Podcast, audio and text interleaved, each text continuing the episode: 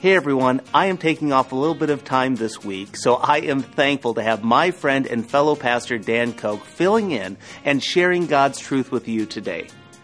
Dan has a passion for the Word, and I know you're going to appreciate his message. With no further ado, here's Pastor Dan. Criticism is the expression of disapproval of someone or something based on perceived faults or mistakes. There are two types of criticism positive and negative. Positive critique, though it may not always feel good, it leads to greater understanding. Negative criticism, not only does it not feel good, but it destroys confidence.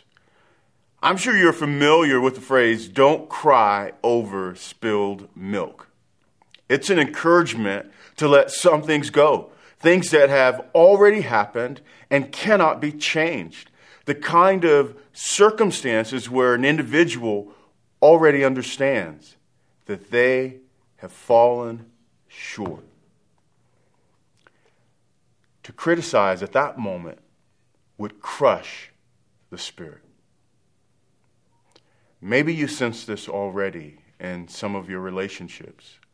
You sense yourself getting dangerously close to crushing the spirits of those close to you. Or maybe you've already lost an important relationship because of your many criticisms. Either way, you need to be free from this mindset, or you will sabotage relationships that God has given to you to help you thrive in Christ. Breaking free of this mindset begins with understanding how it originates. A tendency to criticize begins with first, judging others according to your expectations and standards. Secondly, taking offense at others for falling short of your standards. And then, thirdly, refusing to forgive, to show mercy, or extend grace to others. Matthew 7, verses 1 and 2 addresses the first step to understanding why we can be so critical of others. The passage says, Judge not, that you be not judged. For with the judgment you pronounce, you will be judged. And with the measure you use, it will be measured to you. This passage forbids the sin of impartial judgments. It warns against prideful temptation to avoid thinking that our thoughts are always equal to God's thoughts.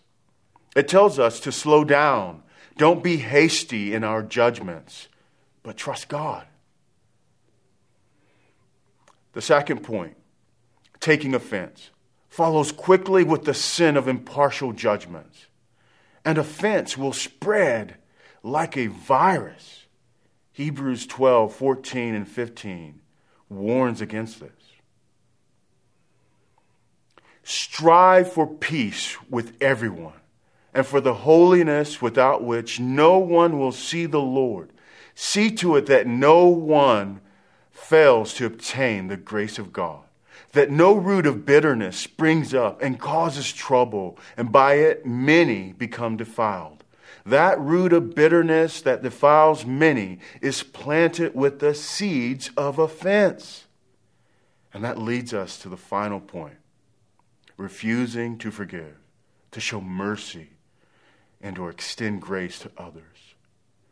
Hurts, disappointment, and prolonged frustrations can produce in us what I like to call gospel amnesia. As in, we forget what God has done for us. Jesus told a parable in Matthew 18, verses 21 through 35, which illustrates the danger of living with gospel amnesia. Now, I'm not going to read that passage for you today, but I'll summarize it for you. God has forgiven us of a great debt that we could never pay. And by His grace, we can forgive others. We can get over offense. We can learn to stop tearing people down with our criticisms. The gospel reminds us that though we are undeserving of the kindness and goodness of God, He offered it anyway. Even now, He offers forgiveness to you for your many criticisms of others. Now look to Christ and practice loving others like your Heavenly Father loves you. Amen. It is great to have Pastor Dan with us this week. Now, be sure you take some time to encourage him with your comments and then join him again tomorrow for more wisdom to help you win the day.